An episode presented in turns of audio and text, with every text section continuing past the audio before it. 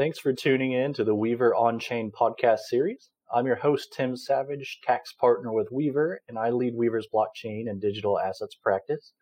In this podcast series, we dive into various topics in the crypto industry, and each show features guest speakers who are deeply involved in the space. On our show today is Steve Kennard, Director of Mining at the Texas Blockchain Council. Steve focuses on research regarding the impact of Bitcoin mining on the energy industry building a diverse network of professionals in the Bitcoin mining industry, and stakeholder engagement and education. Prior to joining the Texas Blockchain Council, he was vice president of energy financial services at BOK Financial in Dallas and served as a manager of finance at an exploration and production company in Houston. He holds a BA from Texas A&M University, an MBA from George Washington University, and a sustainability and climate risk certificate from the Global Association Global Association of Risk Professionals. Steve, thanks for joining us today. Tim, really happy to be here and thanks for inviting me. All right. So, on our discussion points for today, the first thing we're going to walk through real quickly is Steve's background and how he became interested in crypto. We'll then touch on a brief conceptual overview of Bitcoin mining, and we will keep it fairly brief because it's a very dense topic. And then we'll will dispel some misconceptions about energy usage in the mining industry. And lastly, we'll talk about what Steve is doing with the TBC and the new Bitcoin Mining Foundation. So, to kick us off, Steve, your professional background and uh, what you're doing now at the TBC and, and Bitcoin mining uh, seem to align. And I would love to hear about how you became interested in the space. Sure. I think I'm part of a growing number of professionals that are coming into this from an oil and gas background. Most people um, begin as Bitcoiners, as people interested in, in Bitcoin as as a protocol, as peer-to-peer cash network, and then through that become interested um, in mining. And so my my path to Bitcoins is a little bit different, and I come from a traditional finance world, which is which is also somewhat somewhat different than the typical path that people take. But in, in early 2020, as you mentioned, I was working at BOK Financial in a corporate finance, oil and gas banking job, and was was fairly happy doing that. And then um, as as COVID hit, we went home. We ha- I had more time on my hands um, to to pick up other things to read. Uh, and as you may remember, oil went negative, so there wasn't a whole lot to do in the oil and gas banking world at that time. It was kind of pencils down for everyone. And I started to do a deep dive into Bitcoin mining because I heard about people Bitcoin mining in the oil field. And my real thought process there was that sounds like either one of the more fantastic scams I've ever heard of or something that's potentially transformational. I, I can tell you in, in my past life, working for an exploration and production company in the oil field, we had some some stranded gas that uh, we had no way to get it to market.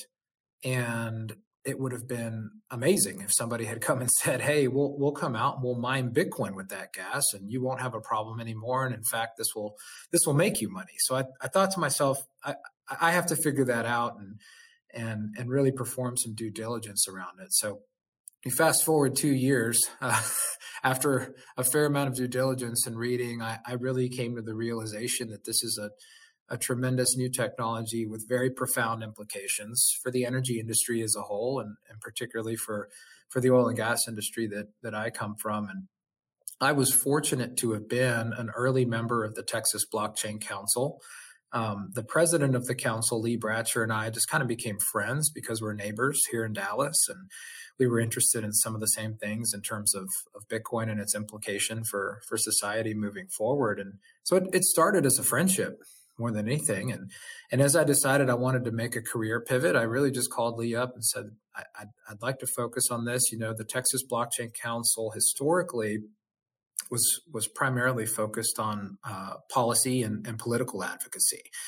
And my desire was to come from a traditional finance background, from an oil and gas background, and focus on uh, developing more business development um, for our for our membership, attracting more institutional capital, really helping the the industry mature, workforce development, and and a lot of these functions that are more in the purview of kind of a typical chamber of commerce. Um, and so Lee thought that was a good idea, so I'm I'm glad that he did, and and uh, I I made the jump about uh, about six months ago um, to start with TBC full time and really focus on on Bitcoin mining. And and I do remain interested in, in other other protocols and technologies, and particularly Bitcoin as a whole as as a as a protocol and as as kind of hard money in a digital age. But from a professional standpoint, my focus has been more on that kind of uh, connection between the energy industry and and Bitcoin mining, and that's that's kind of my my day to day here, and it's been really rewarding. I think the interest is going uh, up and up from from these traditional industries, and you know every day I get to come in and figure out you know how do I bring more people into this and really help people understand that Bitcoin mining is is a very strong contributor to a number of industries that are working to be more efficient and to have different ways to monetize energy. And that's what this is about at the end of the day. Very good. I I think you bring out some really good points about uh, you know those who first get into crypto. They probably actually start for personal investment reasons, and then they move into more of the ethos into what is cryptocurrency, and more specifically, what is Bitcoin. Um, some like me actually back into Bitcoin and, and learn about it and, and, really come to understand it in, in, a stronger sense.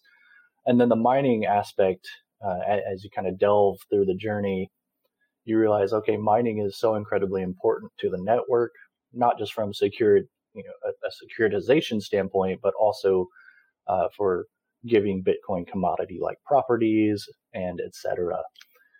So for maybe someone who is just now starting that journey, you know, a viewer who is trying to gain a conceptual understanding of Bitcoin mining, how do you describe this to, to that person? Sure, it's a great question. I, I, was actually in Miami just last week at at an event called the World Digital Mining uh, Summit, and I spoke on a panel there. And and part of what what they asked me to do similarly was was to try to give us a succinct overview of, of kind of what is mining and what is proof of work and what what role does that play within the protocol. And it's it's a tough task, but I think I think it's an important one. And w- what I would describe mining as quite quite simply is it's it's a piece of data. It's a piece of data that's difficult to find and relatively easy to verify. And taking a step back in, in terms of what role that plays on the network, the function of mining is really to validate transactions. So Bitcoin is a protocol that just allows peer-to-peer transactions uh, between you and I or anybody else who are free to come into the network.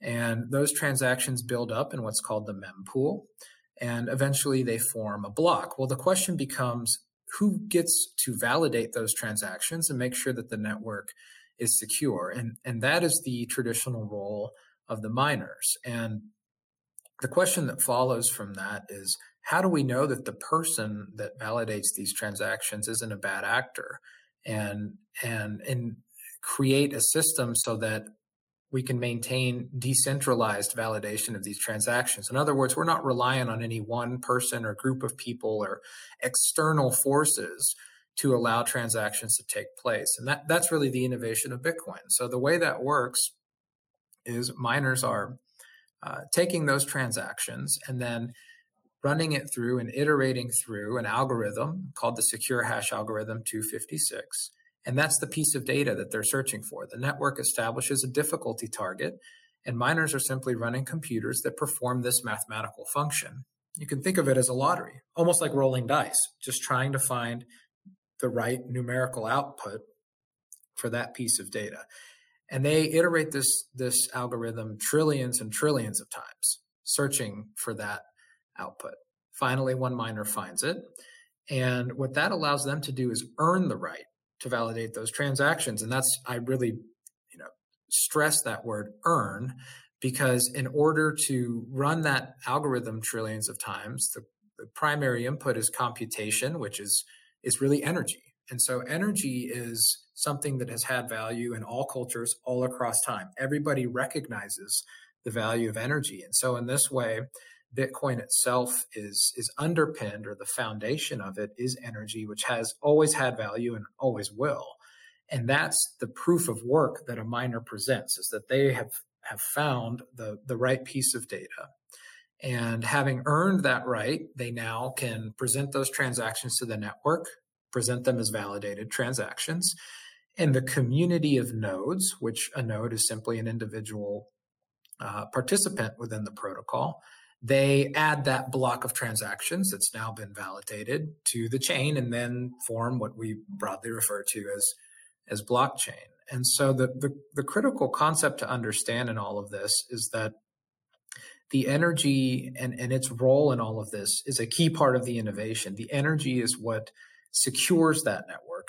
It's what ensures that miners are are honest actors because if they find the the right piece of data, that proof of work, uh, and then present fraudulent transactions to the network, uh, the community of nodes can reject that block.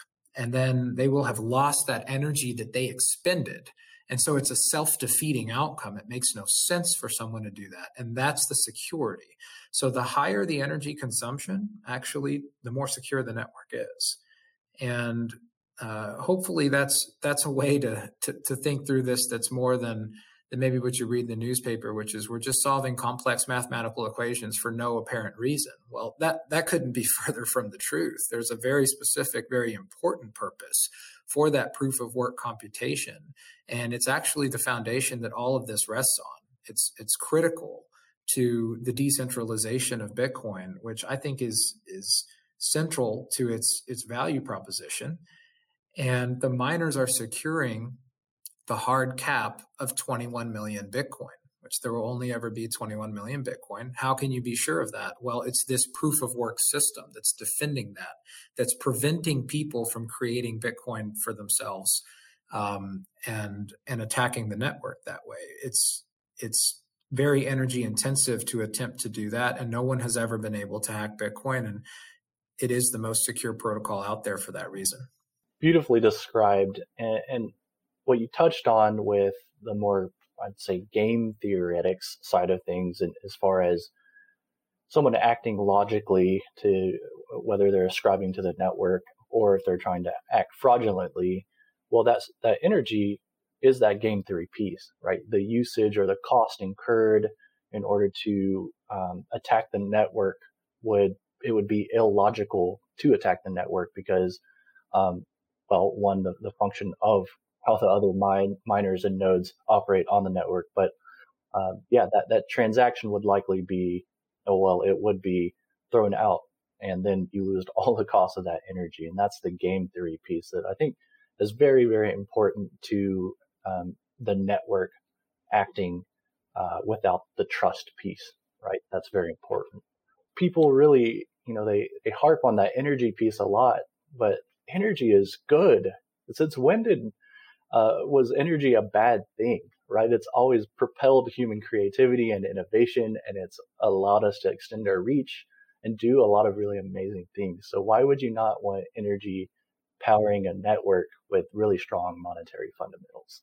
I couldn't agree more. I mean, energy is the universal unit of value across all human civilizations from the beginning of time um, you know, currencies have come and gone, bartering has come and gone, but energy has always played a central role to human civilization because people inherently recognize its value. I think that's that's what makes this so powerful. And and and again, I agree. The the, the more energy securing the network, the better. The better for the the people that choose to store their wealth in Bitcoin. It's the most secure place that you can that you can do that. And so we we want that. And, you know, it's funny. I was I was at this event in Miami last week, Mining Disrupt. They had a panel that was the the old school miners. I think they called it the OG miners, and there were kind of these incredible stories of, you know, guys starting in their basement with equipment they bought on uh, from some anonymous person that they never met, and they didn't think they were going to get it. It came months later and they plug it in and it would explode and they would burn down a part of their house and just unbelievable stories like that.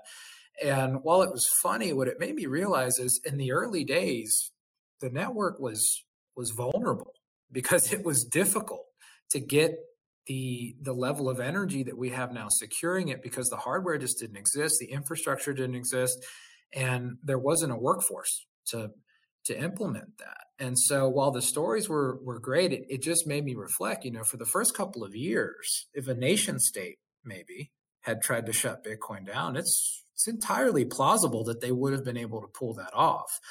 But nowadays, as the the mining industry really matures into a, a legitimate, you know, multinational, multi-billion dollar industry, it it is approaching impossible for anybody to try to corner the mining industry because the the amount of hardware and energy that it would require is is just billions and billions of dollars. And and as you pointed out com- completely self-defeating. Um, and and I take a lot of a lot of comfort in that but it, is also just uh, kind of remarkable to reflect on on those first couple of years and, and and just how vulnerable the network was at that time when you know most people just mine on their laptop. You didn't really even need specialized equipment um, and so some some pretty incredible stories from guys of uh, m- mostly fires, but explosions as well, machines that were never delivered, uh, things lost in translation between English and Chinese, and so it was kind of a, a, the wild west days of mining. And and now increasingly, it's it's it's very professional. You have people coming from all kinds of traditional industries that see there's a real value proposition here that's good for humanity that provides and protects private property in a digital age, and that's a good thing, and that requires energy. You know, if we look at some of the common misconceptions about Bitcoin as a network being I, I, the a lot of people say, "Oh, it's it's actually really centralized," but it's not. It's incredibly decentralized. And the argument they present is the pools are centralized. Well, I think what they fail to understand is the pools can be switched off at any moment. You can move your hashing power, and and it uh, the actual mining itself, the miners are very decentralized across the globe, and that that's very important to the network. And yeah, at one point it, it, was centralized, and then it was maybe slightly decentralized but vulnerable to attack. But it's now we we passed these vectors of um, of being vulnerable to now it's a very robust network, and people are seeing it as that, and so it is attracting more people to start using and transacting on the network. Would you agree? I would agree. And, you know, not long ago, the top, certainly the top five pools were, um, were all Chinese. And so they were, they were concentrated both in terms of just the, the people that had control, but also geographically, all, all in one country. And in 2021, the Chinese government banned Bitcoin mining, which they presented as as an environmental decision, which was really false. The issue with Bitcoin was it was a way for people to be able to take their capital out of China. That's what it was at the end of the day. It's it's freedom money. It's private property in a digital age, and um, China's a country with strict capital controls. And so, the best way to enforce that was just to ban Bitcoin mining entirely. And you saw a lot more of the industry moving to the United States. And now today, the, the largest mining pool in the world is actually Foundry, which is a Texas Blockchain Council member and is a US based company. Um, and so you see that that evolution happening right before our eyes. And there's also some really good materials coming from another pool, uh, Braiins, which is a European company, but but very very active in the United States. And Braiins will have a, a whole blog series all about this. I got to read some of it last week in Miami, and they actually have an article about this very thing: the potential for pools to be used to attack the network as a a sort of vector of centralization. And they go through how that that in fact isn't the case, and and they've rolled out new software that miners can use uh, called Stratum v2 that prevents pools from kind of hijacking their their computation, their hash rate to, to use it for malicious purposes. And it makes it easier to switch from one pool to the other if if in some extreme scenario there was an attack. I, I, kind of enjoy the, the game theory of thinking through some of these potential attacks. And I think a lot of Bitcoiners do as well. And then realizing like, even if that happened, it, it would only make the network stronger. You know, China tries to ban the mining. It just proves that it can't be banned. Uh, because first of all, people continue to mine in China, even though maybe they're not admitting it. And it just spread to other places around the world and continues to grow. Um, so I, I, I, really I've seen that play out that kind of all these different uh, potential outcomes that that could be a threat actually end up strengthening it. And there's all kinds of participants in this industry that are always looking for ways to kind of think two and three steps ahead of what what could or might happen and, and how do we ensure that that there's always a way to to protect the decentralization of the network. The, I, I remember whenever I read that first article about China, quote unquote, banning Bitcoin mining, I, I, just instantly thought, oh my gosh, this is a gift to us in, in the US because this is how we catch up, and we have, and now we're the leader. Um, and I, I, just really hope we don't go down that same path here. Is that uh, in that we, you know, do what New York is trying to do right now and have bad legislation that says we're going to mine this because it, they don't understand the properties that mining has to offer or the industry that it can be. Um, and yes, it is. Uh, you know, it, it, takes some framework, both legally and from an accounting standpoint, and uh, just operationally figuring out how to do it. But once that framework is built, it could be a very, very good, strong industry for us to to prop up here in the U.S. Yeah, I, I certainly agree. Um, and you know, I think p- part of it too is is is there's kind of a narrative of like miners are coming to soak up all the energy and steal it from from retail consumers uh, and and commercial consumers, kind of traditional industries, and it's it's really the opposite. What the miners are facilitating is is increasing investment in new generation asset, assets. And maybe most importantly, they're flexible. So they respond to the market as demand moves up and down and supply moves up and down. And they're a balancing force on the grid. You know, one of the big examples we had was just recently here in Texas, where it's been really hot, as every headline likes to, you know, shout. Um, and as a result, more and more people are cranking up their AC, and the demand for power went way up um, at a time when uh, specifically some of the wind assets in West Texas, just the wind wasn't blowing enough, and so there was a potential for for the grid to have insufficient supply. And miners shut down over a thousand megawatts of, of power they were using to provide support to the grid. Uh, and they do that because we have a free market here in Texas where actors can, can contribute to the grid, uh, both in generation or through that flexible load. And so the more of that we can have, the stronger our grid will be and the, the better it will be able to serve all users and all citizens. And another important uh, statistic that that I like to highlight is we have over 20 gigawatts of solar energy in West Texas, primarily West Texas, some in South Texas as well, that are in the interconnection queue. And I'd like to try to put that into context. So, in these recent weeks where it was over 100 degrees, kind of at the peak, we were setting records on ERCOT, which is the grid operator here in Texas, it was 80 gigawatts. That was the highest it's ever been. Typically, on a more kind of mild day, maybe it's between 40 and 50, um, which is a lot. So 20 just in solar energy is completely transformational. And when I say in the interconnection queue, that's not just that somebody has an idea that they're they're hoping they might be able. That means that a company has performed a study on that potential asset and posted financial collateral. So there's there's real weight behind bringing that amount of power uh, development uh, just here in Texas. And when you bring that amount of power on that is intermittent, because that's what solar energy is, you're only going to strengthen your grid by having a flexible consumer of power that can facilitate that amount of additional solar energy coming onto the grid and I'm, a supporter of that. I'm I'm for solar energy. I think we have tremendous resources here in Texas, and we should develop all of them. And and that's that's something we're going to see, I think, in a huge way in the coming years, because particularly solar is one that really overlays nicely with Bitcoin mining and and can can benefit probably the most from that collaboration with a flexible consumer, a flexible load like Bitcoin mining, and can allow for solar generation to be built out and maybe initially used for Bitcoin mining as we wait on the transmission to be built. Another stat that I usually tell people when they're shocked is in West Texas, often on windy days, the power goes negative. And the reason is that we've had so much wind power built out in West Texas, which is great, but we don't have enough transmission to move it to market in Dallas and Austin and San Antonio where the power demand is.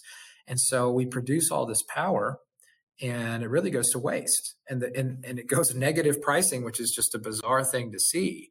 Um, and that's what Bitcoin mining is going to help with because we have a consumer that can move to where the power is. And then once you have a consumer there, you can help support build out of additional infrastructure. And all of this brings jobs and, and tax revenues for those local, primarily rural communities that need it. So it's it's win win win wins that that you have. Um, and and the last thing I would highlight is I think there's a big opportunity for the United States to start to play a more prominent role in research and development, particularly around the semiconductor side of things. This is in the headlines right now with these these bills being passed at the federal federal level. I think they're calling it the CHIPS Act, because we learned during COVID that we don't make any kind of semiconductors here and they go in everything. You couldn't get a car, you couldn't get a toaster, you can't get anything. They've all got chips in it and that was really exposed during covid and maybe that's one one small good thing we got out of that that that there was really an awakening that we need to bring some of that manufacturing back. And i'll be honest bitcoin miners in the grand scheme of things are a relatively small consumer of chips. It's it's it's not toyota or apple yet but it is a growing industry and it's going to be a primarily texan industry. And so i think it's something that we can leverage on on multiple different fronts to bring these strategic industries and grow them here in Texas. Well said. And, and, you know, as a side note to the CHIPS Act that was just passed through Congress and will likely be signed into law here very soon, they did establish a digital asset advisor position to the president, which is very good. And I, I hope to see someone, well, I know someone very qualified will fill that role, but I think it's going to be helpful for all of digital assets as an industry and particularly mining as well. Uh, one thing that you also mentioned to the grid stabilization that that is so key to uh, why this is healthy and good for the economy here, especially in Texas, but everywhere that that has uh, mining because that that flexible load ability is is huge. I mean, we've never seen a energy consumer be able to turn the switch on and off instantly uh, until now. And so having someone who's willing to buy that power when there's excess and then flip it off when, when it's needed, that that's incredible. And so that that's what provides that stabilization and, and also um, helps keep power going consistently. And in Texas, we've we've struggled with that in the in the last few years, and uh, so we can certainly understand why we would need that. Yeah, Bitcoin mining re- really is the solution. I've I've had the opportunity to present a couple times um, to ERCOT, which is the Electric Reliability Council of Texas. They're the grid operator here. So I've been down to Austin a few times, and um, ERCOT's actually established a whole new task force, the Large Flexible Load Task Force, which is primarily focused on Bitcoin mining. Because to your point, it it it really is something that we've never seen before, and so they don't have a way, and nobody does to incorporate Bitcoin mining into the economic modeling that these grid operators do to issue permits and to do planning and to report on potential potential issues. So there's actually no no way to do it. So we're innovating that as we go. And what's abundantly clear at this point, and we'll have more certainly more on this in the coming months, but there there is going to be a whole new load category that's never existed before um, that will be primarily created to facilitate Bitcoin miners that are that are coming to Texas and to help ERCOT properly incorporate them into the reliability studies that are done. And the real issue there is that traditionally all load, that is all consumers that are on the power grid, are treated as firm. And firm makes sense because most people that are consuming electricity, like you and I, we don't want our power to go out. there, you know, there's there's almost no point where I'm just willing to shut off all my power. Certainly not when it's hot outside. That's that's when we need it the most um, to cool our home. And so that's just the way that planning has always been done by these grid operators. And so the concept of of a large flexible load that that is that is proactively you know involved in the market is really a new thing and in the past we've had some kind of emergency loads that could be turned off large refineries and things like that but you don't want to be flipping refineries on and off all the all the time you know that's that's highly disruptive to those businesses whereas miners are almost really built to do that um, and they suffer very little um, kind of long-term impacts from from acting as a flexible load. So it's it's completely new. It's actually really exciting to be a part of it. And I'm very encouraged because while governments aren't known for acting quickly, really anywhere, I've seen an honest effort to, to have an ongoing dialogue in ERCOT. And I think they, they really appreciate that this is a positive for all Texans. And as a result, we need to find a way to encourage it and to do it responsibly. And, and really what I mean by responsibly is ensuring that that it is categorized as flexible load and that we have some some like legal definitions around that to ensure that retail consumers like you and I know this they will never be consuming power at these kind of high risk times. Um, and the market already provides an economic signal for that because power costs go up at those times and so people that are flexible are going to benefit from from being off. But i do think we're going to see that kind of uh, codified more specifically um, in the coming months, and it'll be something really positive for the industry. And I, I, look forward to other jurisdictions adopting that as well, because as you mentioned, it's not just Texas. That's what I tend to talk about, but it's it's all across the world, and North America is really leading. So I'm I'm really really excited and confident that in the coming months we're going to have some big advancements on that front, and I think the industry is going to benefit a lot from it and continue to grow. What about off the grid mining? You know, you mentioned flare, and there's a lot of potential there. And I have clients who are throwing up generators and uh, putting out a flare, and so that they can uh, use that to power their mining operations. Yeah, if, if I had to predict in the next one to two years, you know, what subsector of mining would experience the fastest growth, it would be off-grid mining, particularly in in the oil field, because it it has the the obvious benefit of monetizing an asset that's getting zero. It's it's being you know burned off, wasted essentially. So so that's clear. But but then you have other ancillary benefits. First and foremost, the environmental concern that a lot of these operators, you know, do have targets to reduce emissions or be responsive to to reduce waste. And I think that's that's great. And this is one of the few ways that you can do that and and generate revenue and not and not just a cost center. Uh, but but over time, there's a trend, particularly in the oil field, of more and more electrification, electrification of everything. A lot of that's driven by automation. It's it's better to have like pumps and infrastructure in the oil field automated so that people from the office can monitor it and make adjustments as needed. Um, and so that's driven a lot of electrical infrastructure being built out. And I think there's a promising future to have Bitcoin mining in the mix to support that and to use gas in the field that, that has no market or a very poor market to support that.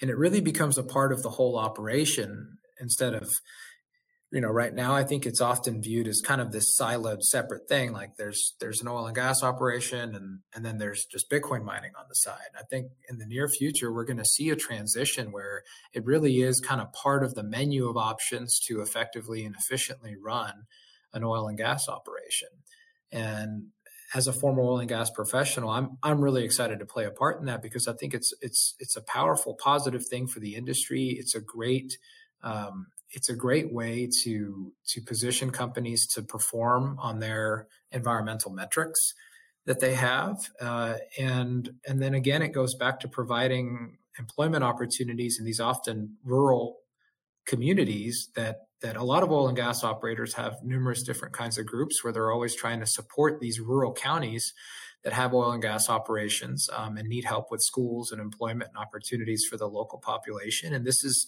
this is another way to to provide that. So I I think we're still in the early stages, and fr- frankly, in oil and gas, uh, you know, prices have gone up. So a lot of oil and gas operators are focused on their core business, and I understand that. Um, certainly, given the the current commodity price, that's that's very favorable, but I do expect that there's going to be a huge growth industry in this off grid mining, kind of containerized modular mining that can move to different wells and, and, and go to where its impact can be most, you know, most positive.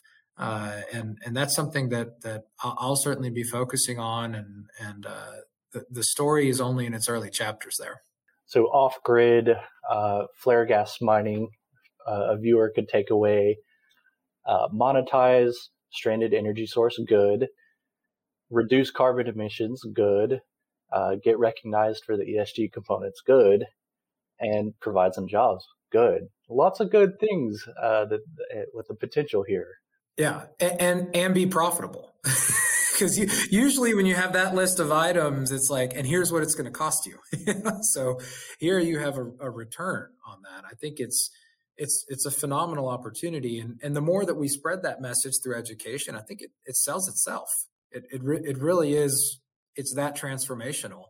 Uh, I didn't believe it at first, as I mentioned towards the beginning. There, I spent the better part of two years just reading, exploring, talking to people. I've driven out to a few places in the middle of nowhere to see this and and and this really is happening it's coming in a big way and i can tell you last week walking the floor of this conference there were no less than 10 different companies there building containers and so pe- people are are putting r&d dollars into it to come up with with better and better solutions that can stand up to the heat um, that can be built faster uh, and and allow for more and more remote uh, control and oversight to reduce the need to to be traveling long distances and you know in a couple of years, we're going to have, I'm sure, just f- phenomenal technology to deploy here. And and the more we bring the oil field in with the engineering capacity and and unbelievable talent that that industry has, I think it's going to be a game changer. To caveat, though, it, it is not without its challenges, and to be able to set up that kind of operation, I mean, you do have to get jurisdictional approval or regulatory approval you do have to deal with severance taxes if you're extracting uh, you know, these oil and gas out of the ground. Um, you have to deal with actually piping it and putting up infrastructure. So there there are big considerations, uh, but uh, you know, from my experience and what I've seen is once you do it once or twice and you kind of understand what uh, you know the benefits there and start seeing that wow this is a real way to monetize it's it's very attractive yeah, no, you're right. It's it's not just a panacea, and um, it's hard to operate in hot Texas too. Uh, so I, I I think there's work to be done to further optimize around that because um, the machines get worn out by the heat. Um, but people are coming up with better and better heat dissipation technologies, better fans, um, and then there's a whole frontier of hydro cooling solutions and immersion cooling, where you immerse it in a a dielectric oil that that dissipates more heat, and that that might be its own podcast in and of itself. But uh, we're we're in the early stages, and it's it's definitely it's nascent. I I, I would say that, and uh, and then you're you know the regulatory concerns are valid as well, and I think that's an area I'll be working on more and more. And I'm, I'm sure Weaver will be involved in that and give, given your background and expertise, because it, it is important for operators, I think, to, to understand the implications of, of rolling this technology out at scale. Um, but the opportunity is such that, you know, all, all of that is well worth it. And, and I think, um, I think that expertise will be built in the coming months and, and solutions will be identified. That's a great segue into our last topic here, and we have just a few minutes. But you know, talking through some of the policy regulation items that the, the TBC is pushing through. Uh, you know, there's the severance tax proposal in, in Texas legislation right now, which is really exciting to, to give tax credits back to, to counter that uh, that issue. Uh, what what else are you seeing on the TBC side, and then also with the new foundation that you're you're creating. Sure. Yeah. So you mentioned the severance tax issue. This is kind of a, a hopefully a slam dunk, I think, in my opinion. But the idea there is if somebody takes a, a flared uh, resource, flared gas, and redirects it to mining Bitcoin, they would uh, they would technically owe the severance tax on that in the state of Texas. Um, and uh, th- so this legislation would just waive that tax. So essentially, if the state was getting zero, if it was being flared anyway, and, and this this is a way to just incentivize the industry to invest in that technology. You know, the, the tax at the end of the day isn't going to make or break any single investment. It's probably not that big a driver, but I think it's really significant in terms of the message that the state is sending in, in terms of providing that incentive, but maybe also saying, you know, we really have to start to take this flare issue seriously. As an industry and as a state that we, we cannot continue to operate under the assumption that we'll just have you know significant resources wasted um, and that that's that's kind of acceptable.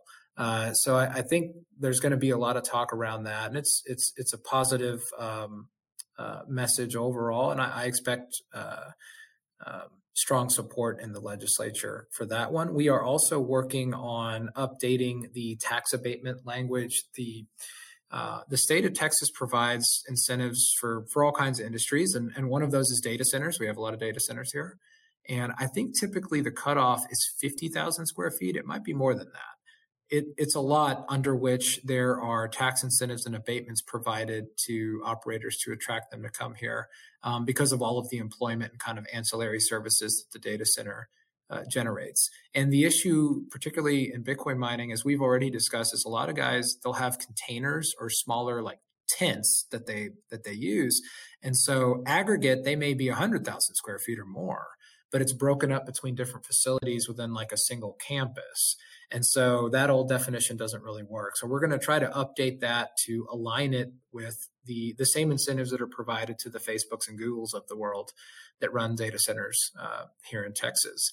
And then the, the third front you mentioned is the Bitcoin Mining Foundation. And the story there is a pretty exciting one and, and, uh, and something I think I'll be telling my grandkids years from now. But some months ago, we were able to partner with the city of Fort Worth and we launched the, the first Bitcoin um, pilot mining pilot project um, with the city government in the United States. And so the city of Fort Worth took a, a donation of, of, three small machines uh, from us, which we have since replaced with one uh, more modern uh, S19 version of, of, the Bitcoin miner. And, and they're just running a pilot project, run, running the miner in the in the basement, the server room of, of City Hall. And it was really an awesome experience. We got to go and present at the at, at City Hall a number of times and work with the city. And when we announced that, you know, the feedback was tremendously positive. Um, and we had a number of other cities reaching out to us interested in in similar pilot projects and how they can leverage this industry to to monetize underutilized or stranded energy assets, since a lot of cities in Texas have that.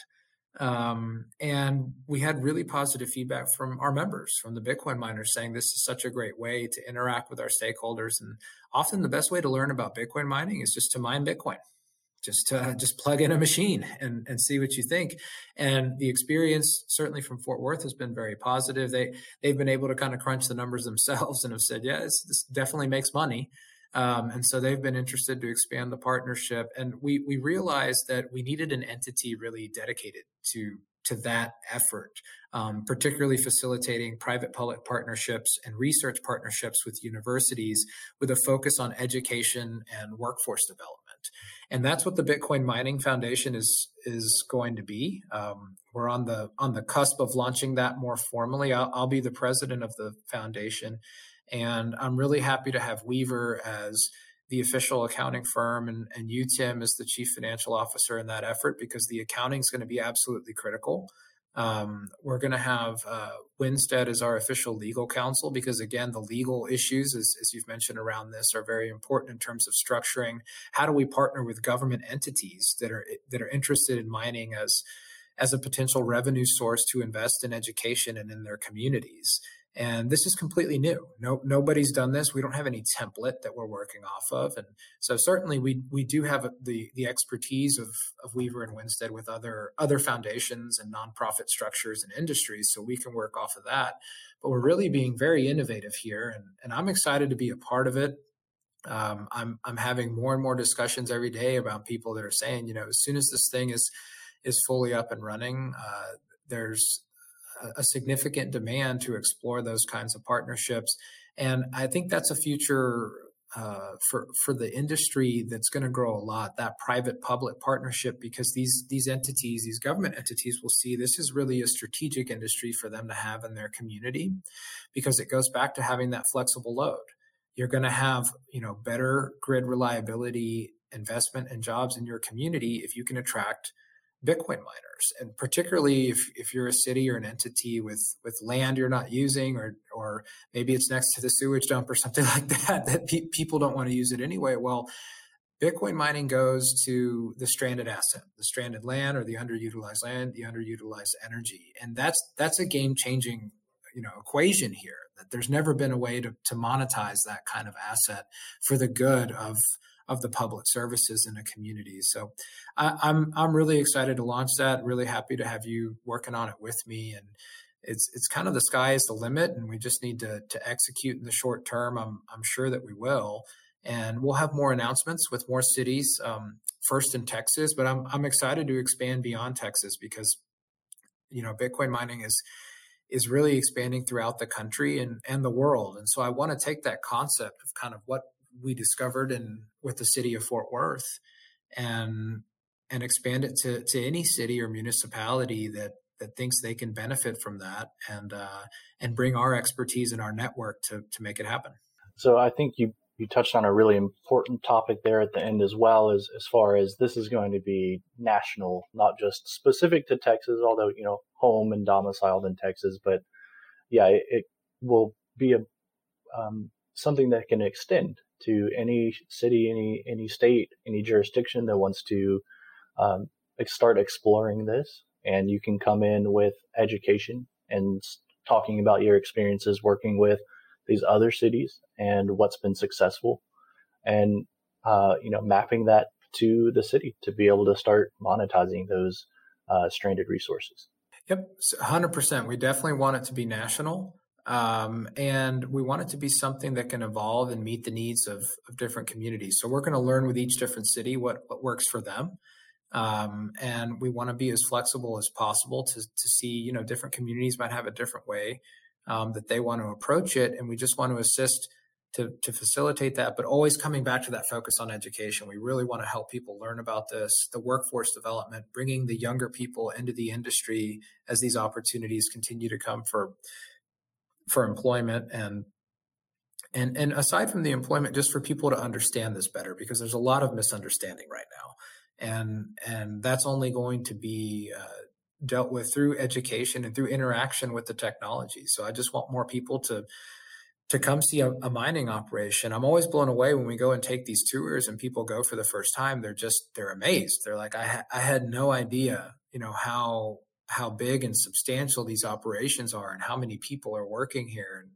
and really how impressive the technology is when you kind of interact with it firsthand. Uh, and and so we we need more of that, and that's what the foundation is going to do. Very good. Well, Steve, thanks for being on the show today. I'm sure we'll have you on again. Uh, and with that, we will conclude our podcast. Would love to come on again. Thanks again for inviting me, Tim. This was great.